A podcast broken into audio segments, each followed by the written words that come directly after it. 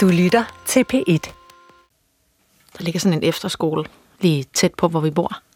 Og nogle gange så kan jeg høre de unge mennesker, fuck, det lyder gammelt, de unge mennesker, der kommer gående og har det sjovt og griner og råber, og jeg bliver bare så misundelig, og jeg savner at have det sjovt og have en god fest. Og min mand, han kan bare hele tiden, hvis han har lyst til at til Aarhus, til sine venner derinde, og gå i byen. Misundelse er en grim ting.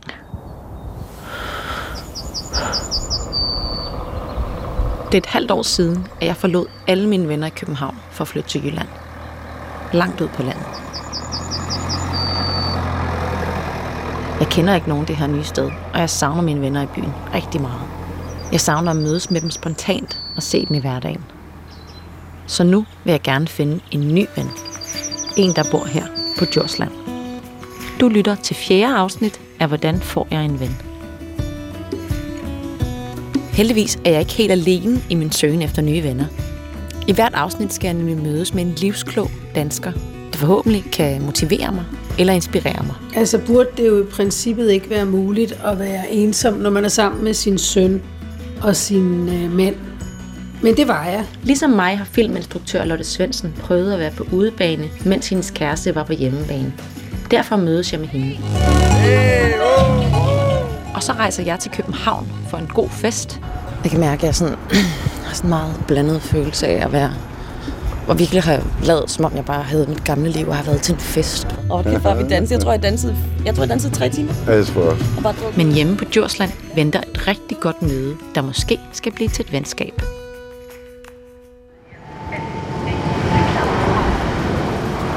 Jeg er på vej til København og skal mødes med nogle forskellige folk, og så skal jeg til fest hos min bror. Og det glæder jeg mig mega meget til, fordi øh, der føler jeg mig totalt på hjemmebane.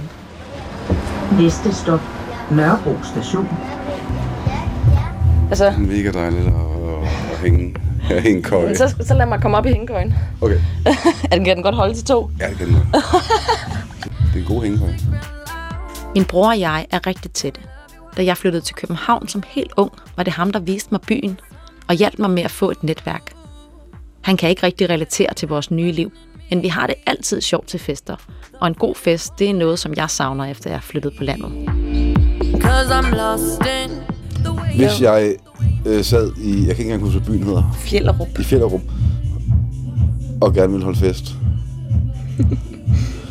øh, men det vil jeg ikke.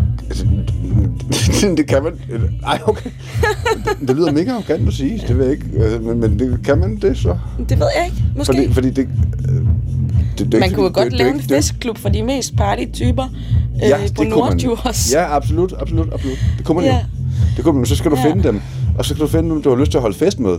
Ja. Fordi altså, mange folk har lyst til at holde fest, men, men det er jo ikke alle, man, at, som du har lyst til at holde fest med. Nej. Min mand er jyde, jeg er fynbo. Og øh, identificerer mig jo også nok meget med København, for det er der, jeg har boet hele mit voksne liv. Mm-hmm. Jeg får hjælp af Mette Krøyer, der er psykolog, til at prøve at finde nye venner ude på landet. Men han identificerer sig meget med Jylland. Hans far er vokset op lige ved siden af. Hans øh, oldefar havde ejer jord, der støder op til vores nuværende jord. Altså, der er så en masse ting der, han kan tabe ind i, ikke? Og så har han også venner, gode venner inde i Aarhus, og der har jeg heller ikke nogen. Så han er ligesom slet ikke lige så meget på udebanen som mig. Mm. Og det synes jeg er svært. Øh, Det, jeg kan ikke rigtig finde ud af, hvordan jeg skal altså, håndtere det. Bliver, det gør det sværere for mig, synes jeg. Eller sådan. Jeg kan også mærke, at jeg har brug for at skabe mit eget. Mm. Som ikke er, hvor jeg ligesom hopper med på hans. Hvordan synes du, jeg skal takle det? Altså takle det emotionelt, eller intellektuelt, eller praktisk. Jamen, jamen lidt alt sammen egentlig sådan. Jeg synes bare, det hele er lidt svært. Øhm, Altså for det første skal du være lykkelig for, at din mand har noget, han går op i, og noget, han kan relatere sig til rundt omkring dig. Og jeg kan godt forstå, at det ikke er det samme for dig, hvis du hægtede dig på alt hans. Men nogle gange kan man jo godt hægte sig på, for at være med i nogle af de aktiviteter, som han, hvis det er relevant. Og det gør jeg jo også i, i en eller anden grad. Ja. Men sådan, jeg kan bare mærke, at jeg, altså, det skaber, det kan godt nogle gange lidt skabe en afstand. det, jeg føler lidt som om, jeg er sådan en, der trisser bagefter lidt. Mm-hmm. Som ikke, hvad, hvad, mente de med det, eller hvad betyder det, eller... Men, men der tænker jeg, at du er, er simpelthen nødt til at være tålmodig med dig. Ja.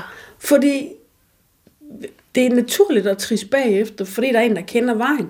En, der ved, hvad jargonen er, eller har en, en følelsesmæssig be- bekendtskab med de nye steder, I er. Mm. Og, og jeg tænker, det, det skal nok komme. Ja. Altså, det er jo det er ikke så mærkeligt, at det er sådan. Okay, men jeg kan også godt nogle gange i sociale arrangementer have det sådan, hvorfor, hvorfor spørger I ikke mig om noget? Hvorfor siger, eller hvorfor siger I ikke noget? Hvorfor, savler du bare, hvorfor er du bare stille? Fordi hvis man ikke har noget at snakke om, hvis man er et seriøst menneske, så skal man ikke sige noget. Hvad er det der seriøst? Altså, hvad mener du med det? Jamen, det er det der med, hvis man er en, en som, Som ikke kan lide pjat? som, som, som ikke kan lide pjat, eller ikke pjatter selv. Altså, jeg, jeg kører traktor, og så, og så høster jeg. Og, og det er ikke fordi, jeg skal gå, gå ind og, og koge alle landmænd over et. Det er mere i det område, er det ikke altid godt, fordi det er sjovt. Nej, okay. Der er også sådan, nu skal jeg lige, jeg er ikke sikker, helt sikker på, at jeg forstår det. Altså, der, at, at der er også en glæde ved det seriøse, og Ja. det hverdagsagtige, Ja. trivielle. Og, Ja. ja. Mm-hmm. Den, den er jeg så ikke så meget på, den der. Det er igen typer. Ja. Altså typologierne i forhold til de forskellige træk, vi har. Hvad, er jeg så den pjattede personlighedstype? Du er i den grad den pjattede person.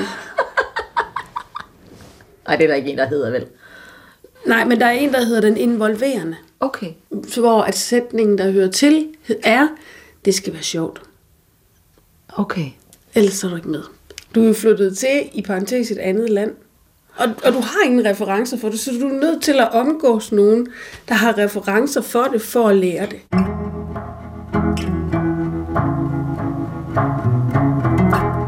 Filminstruktør og konsulent Lotte Svendsen har prøvet, at kærligheden bragte hende på udebane. Hendes jugoslaviske kæreste David havde ikke dansk opholdstilladelse, og det kunne han kun få, hvis han forlod Danmark og søgte fra sit fødested Beograd. Så den lille familie rejste sammen dertil. Jeg har jo lige fået min førstfødte Willy, og jeg kunne øh, på det tidspunkt slet ikke overskue øh, at skulle sidde øh, i Danmark øh, med en nyfødt, uden øh, at faderen var der til at bakke mig op. Og, så øh, vi pakker bilen, øh, mig, min mand og, og lille Willy, og så kører vi mod Jugoslavien i 2003. Og Willy han er vel tre måneder gammel. Og David kom tilbage til det der ungdomsværelse, han havde forladt, da krigen brød i 93. Det stod nu 15 år senere. Så det var, at vi indhentede et kapitel, hvor der lå sindssygt mange historier, der skulle overleveres. Men da den ligesom var tykket igennem, og tiden så bare begyndte at gå,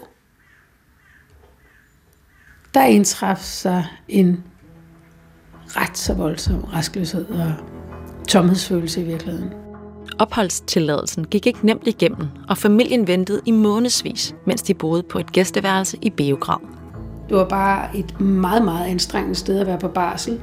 Med mine sådan dansk kvindeforestillinger om, hvordan det skulle være at få sådan en lille økobaby med mini-riskblæer og økologisk bananmos og mødergruppe og gåtur i den friske luft. Realiteten i Beograd, det var ligesom bare, der var ikke rigtig nogen fortov. Man kunne ikke gå med en klapvogn. Der var ikke noget organiseret sådan kvindenetværk omkring det at blive mor. Og jeg havde egentlig aldrig sådan set mig selv som det der unge pige kaffe latte publikum, eller segment hedder det vel. Men, men jeg blev sådan konfronteret med min egen selvopfattelse, da jeg sad i Beograd, for det var lige præcis den del af mit liv, jeg savnede, altså det der med lige at kunne hooker op med en veninde, og øh, vi tager lige en kaffe latte, mens babyalarmen er tændt, og børnene står uden for caféen i den dejlige friske luft. Og det var det voldsomt lige pludselig at sidde på en eller anden forurenet bytorv i Beograd, og ikke føler, man havde valgt det selv. Men samtidig så skammede jeg mig også over, at, øh, at jeg ikke bare sådan kunne glide ind i den nye kultur, og altså burde det jo i princippet ikke være muligt at være ensom, når man er sammen med sin søn og sin øh, mand. Men det var jeg. Lotte Svendsen kender ligesom mig at føle sig ensom, selvom man lever sammen med sin nærmeste i en kernefamilie. Når jeg har den følelse, handler det ofte om, at jeg har lyst til at være sammen med nogle mennesker, der aktivt vælger mit selskab til. Min søde jydemand har varmet op til at flytte på landet, hvor han er vokset op, i hvert fald de sidste fem år. Han er på hjemmebane. Jeg synes, vi er faldet godt til efterhånden, jo.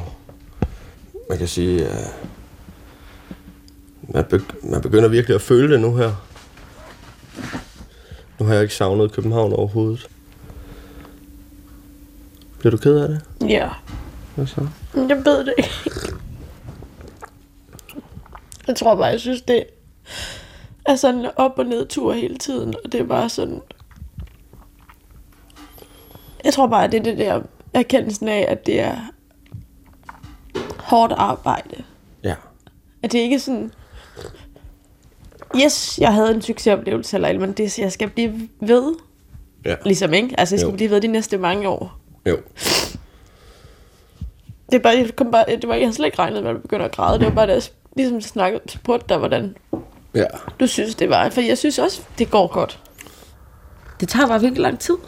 Og det er bare, man kan, man kan, man kan blive sådan rigtig træt af at være i den der sådan opstarts fase. Altså, det er, tit, det er tit, når jeg kører ind på gårdspladsen, så tænker jeg, hov, her bor jeg.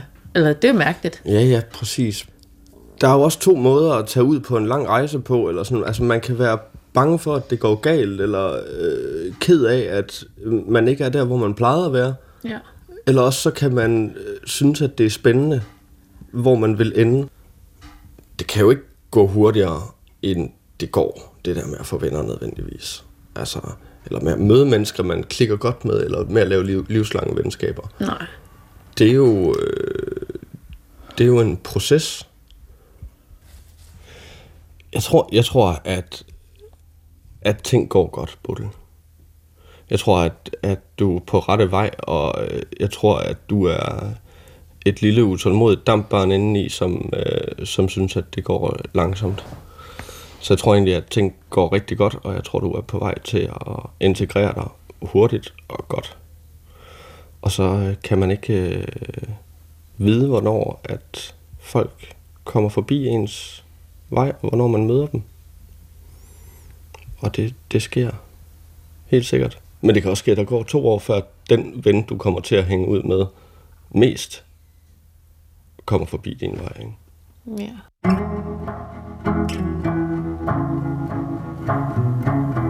Og måske var min ensomhed i Beograd i virkeligheden et udtryk for en distance mellem mig og min mand,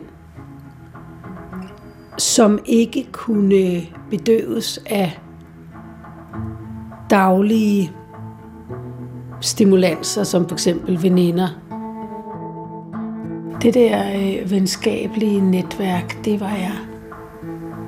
Det blev så tydeligt, hvor meget det fylder i mit liv, da jeg sad alene med mand og barn i en helt anden kultur.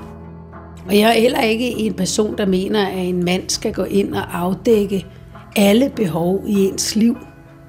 Men det blev bare meget tydeligt, svaghederne i vores relation, når jeg ikke havde alt det andet til at bedøve det. Da familien havde ventet i ni måneder på at få afklaring om Davids opholdstilladelse, savnede Lotte Svendsen virkelig sit liv i Danmark. så savnede jeg at være herre i eget hus. En øh, dame med styring på mit eget liv, øh, som satte min egen dagsorden, som skabte rammerne omkring mig selv. Altså, jeg mener, det er den definitive prøve at sætte et parforhold på, at placere to mennesker sådan uden for deres komfortzone og starte forfra. Og især en prøve, hvis den ene står sikrere end den anden. Og kan sproget og kender alle de sociale koder og har faktisk den der øh, konstante tilfredshedsfølelse af at blive af gensynet. Det kan føde en enorm øh, tomhedsfølelse, en, ensomhedsfølelse i den anden ende.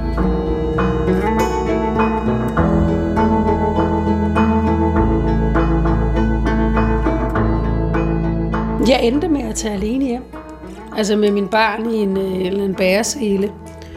Og det var, da vi så for fjerde gang fik brev fra Udlændingsservice om, at de endnu en gang måtte udsætte sagsbehandlingstiden til en ny deadline. Øhm, Og det var på en eller anden måde sådan meget øh, skamfuldt for mig at tjekke ud af den der pagt, vi havde øh, lavet om at klare det der sammen og være den lille kernefamilie, der stod sammen i tygt og tyndt. Men jeg glemmer ikke følelsen af at sætte mig ind i flyveren og vinke farvel til den pagt, og så stive ud i foråret, og tage en taxa hjem og genfinde nøglen til min Christiania-cykel og få Willy op, og så bare bevæge mig ud i byen i mit netværk. Det var en kæmpe lykkefølelse. Det er ikke en mulighed for mig at tage en flyver hjem. Jeg er nødt til at klare den her, selvom parforholdet er på prøve, når den ene er på udebane. Jeg spørger Lotte Svendsen, hvad hun synes, jeg skal bruge af strategier for at klare den. Din, din frelse og velsignelse kunne eventuelt være din nysgerrighed. Altså simpelthen betragte det her sted, du er kommet til, som et sted med en kode, der skal knækkes. En slags detektiv, også i alle de nye mennesker, du møder, i deres relationer. Hvad foregår der under bordet? Hvad foregår der mellem linjerne? Hvad er det, der ikke bliver sagt? Og så kan man i princippet gå til alle steder. At der er et eller andet, du skal finde ud af. For eksempel omkring din mand, hvis han er på hjemmebane der. Så find ud af, hvad det er, han ikke har fortalt dig. Og gør det til en mission, så du ikke keder dig. Der gik halvandet år, før Lotte Svendsens jugoslaviske kæreste fik opholdstilladelse og vendte tilbage til Danmark. Min mand er endelig vendt tilbage til det landlige liv, som han har savnet. Nogle gange, så kan du godt blive lidt irriteret på mig over, at jeg ikke forstår et eller andet. Hvis vi måske har været i en eller anden social sammenhæng, eller man har snakket med nogen om et eller andet, eller et eller andet nede i børnehaven, eller sådan noget, mm. så er der ting, jeg ikke forstår. Altså sådan nogle små mikrosignaler, eller omgangsformer, eller Med jyder, mener du? Ja, jamen jeg ved ikke, om det er med jyder, eller om det er med folk, der bor på landet. Eller om det er med jyder, der bor på, jo, jyder, der bor på landet. Men jeg forstår det ikke, og nogle gange så bliver du lidt irriteret på mig. Og det er altså ikke, fordi jeg ikke vil forstå det. Nej, Men det er bare... det, det, det må du undskylde. Men det, det kan jeg godt forstå. Altså, det, det er jo det, det er svært, og jeg tror egentlig, det er meget, meget det, at det er jyder. Tror du altså, det? ja. Du er kommet på landet i Jylland. Mm. Det er noget helt andet, end du har prøvet før. Du har boet i byen, på Fyn og i København. Altså, vi har jo en rimelig ikke-agtig måde at sige ting på. Uh, altså, det er, det er nok ikke helt skidt, eller det betyder for eksempel, at det er rigtig godt, eller... Det, som jeg faktisk kom til at tænke, tænke over, at du sad og sagde det der, det er, sti- stilhed behøver ikke, stilhed mellem voksne mennesker behøver ikke være akavet. Nej. Det øver jeg mig på. Vi har ikke mega travlt. det er jeg. Jeg er lidt sådan en travl type. Og så tror jeg også, at man skal huske, at øh, der er jo de ting, der findes, og så er der de initiativer, der ikke er taget endnu. Man kan også tage nogle initiativer. Det havde med været sjovt. Ja.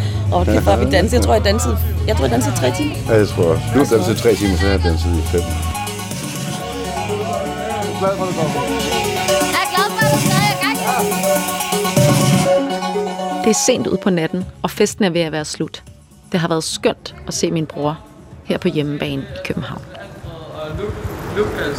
Jeg er på vej hjem fra fest hos min øh, bror. Det har ligesom fået fyldt et eller andet depot op i mig af det- det, jeg mangler. Altså sådan meget socialt og sjovt og festligt. Og så det er, bare, det er en meget underlig følelse at holde så meget af noget, og så vælge det fra til fordel for noget, der er så altså, virkelig anderledes, som at bo langt, langt ude på landet. Det kommer til at lyde som om, at jeg har fortrudt. Det har jeg ikke. Mit liv nu på Djursland, det er fantastisk på mange måder, men jeg synes også, det er så svært, og jeg synes også, det er så hårdt, og jeg synes, det er så anderledes, og det er så grænseoverskridende. Det er virkelig sådan en definition af at være på udebane. Men jeg ved det alligevel hellere. Måske fordi jeg synes, det andet er, er fornemt. Er fornemt at bare blive ved med at gøre det samme, fordi det er trygt og godt.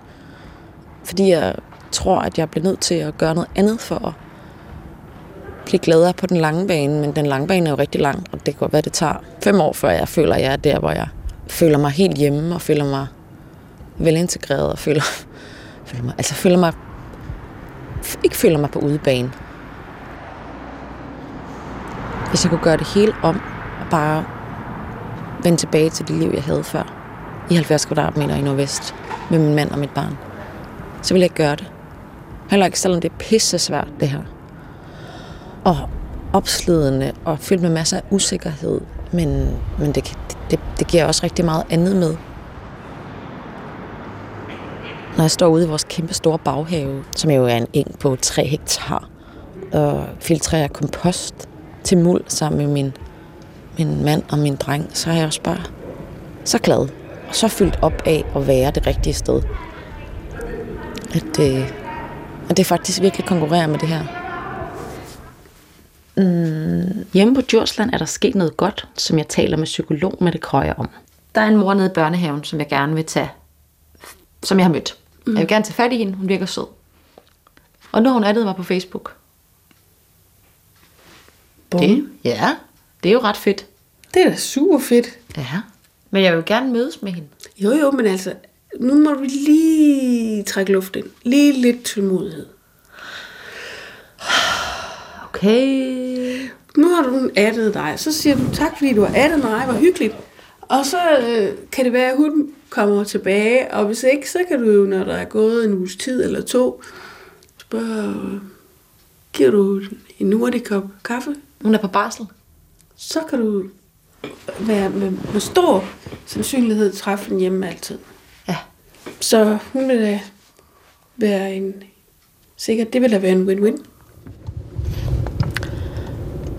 Jeg er på vej hen og mødes med øh, en, der hedder Christina, som der er øh, mor til et andet barn nede i børnehaven, og som jeg har mødt dernede, og som jeg faktisk synes, jeg havde sådan lidt god kemi med, eller jeg ved ikke, hvad det var. Øh, Fortsæt på Skibers hovedvej halvanden kilometer. men hun er på barsel lige nu. Det er jeg lidt spændt på. Det er sjovt, hun hedder Christina, ligesom min bedste veninde. Hun er måske en af dem, jeg har rendt ind i, som virker mest som sådan en, jeg tænker, hun er min type. Og de bor øh, kun 8 km fra os, og det er altså kun herude. Så det er meget overskueligt i biler, og faktisk også til at overskue på cykel, vil jeg sige, fordi vi har sådan en elcykel. Destinationen er til venstre. Hvor hyggeligt. Hej. Hej. Goddag. Hej. Hej. Nå, tak fordi jeg måtte komme. Det måtte du da. Og hvem er det, vi har her? Det er Iben. Hej, Iben. Hej. Hvor gammel er du? Fire måneder. Ej, hvor er hun nuttet. Du er da stor, en Ja, fire du er måneder, kæmpe stor. Og du ligner din storebror. Ja. Er det et hyggeligt sted, I bor. Ja.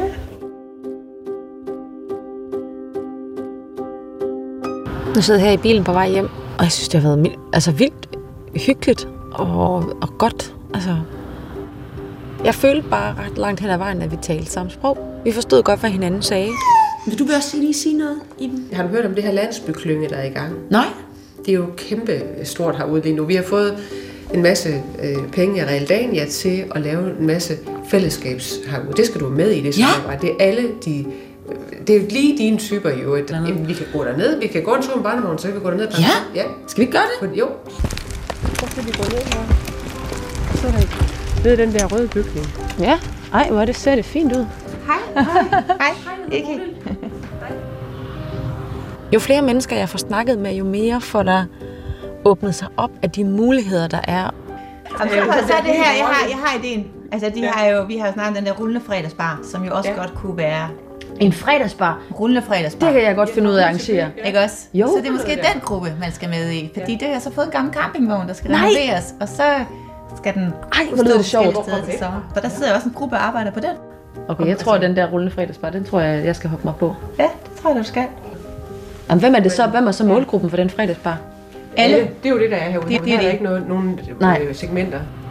Ja, hun, hun sagde til mig undervejs, at, øh,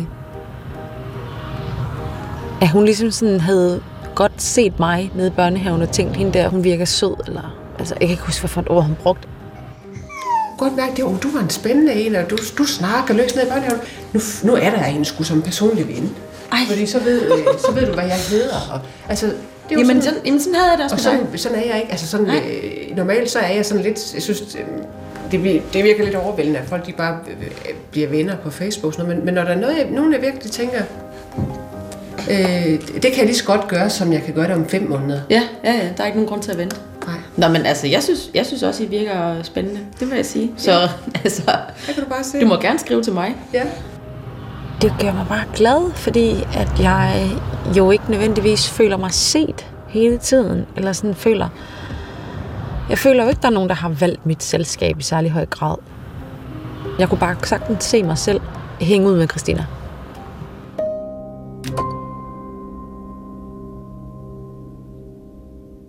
Mens jeg har let efter nye venner, der har jeg snakket med rigtig mange og læst meget om det her emne. Og jeg synes, det virker som om, der er så mange mennesker, der kender de her følelser og har prøvet at stå udenfor og føle sig alene. Og det er ligesom om, der er sådan en afstand imellem os mennesker. Men så hver gang jeg, jeg rækker ud, føler jeg, så sker der noget godt. Og så bliver den her afstand meget mindre. Så måske behøver der ikke at være så meget afstand imellem os. I næste episode fortæller journalist Chris Pedersen om, hvordan han er begyndt at tage venskaber dødseriøst. Ligesom man skal være modig, når man går ind i et kærlighedsforhold, så man skal også være modig, når man går ind i et, i et venskab. Jeg inviterer min nye bekendte Christina i genbrugsbutik.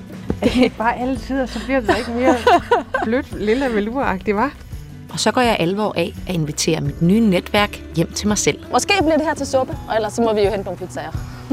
Du har lyttet til afsnit 4 af Hvordan får jeg en ven? En P1-serie i fem dele. Du kan finde alle afsnit i DR's radioapp eller der, hvor du finder dine podcasts. Jeg har lavet denne serie med hjælp fra Mette Willumsen, Anders Åmand og Lise Thorsø. Jeg hedder Bodil Rikard. Gå på opdagelse i alle DR's podcast og radioprogrammer. I appen DR Lyd.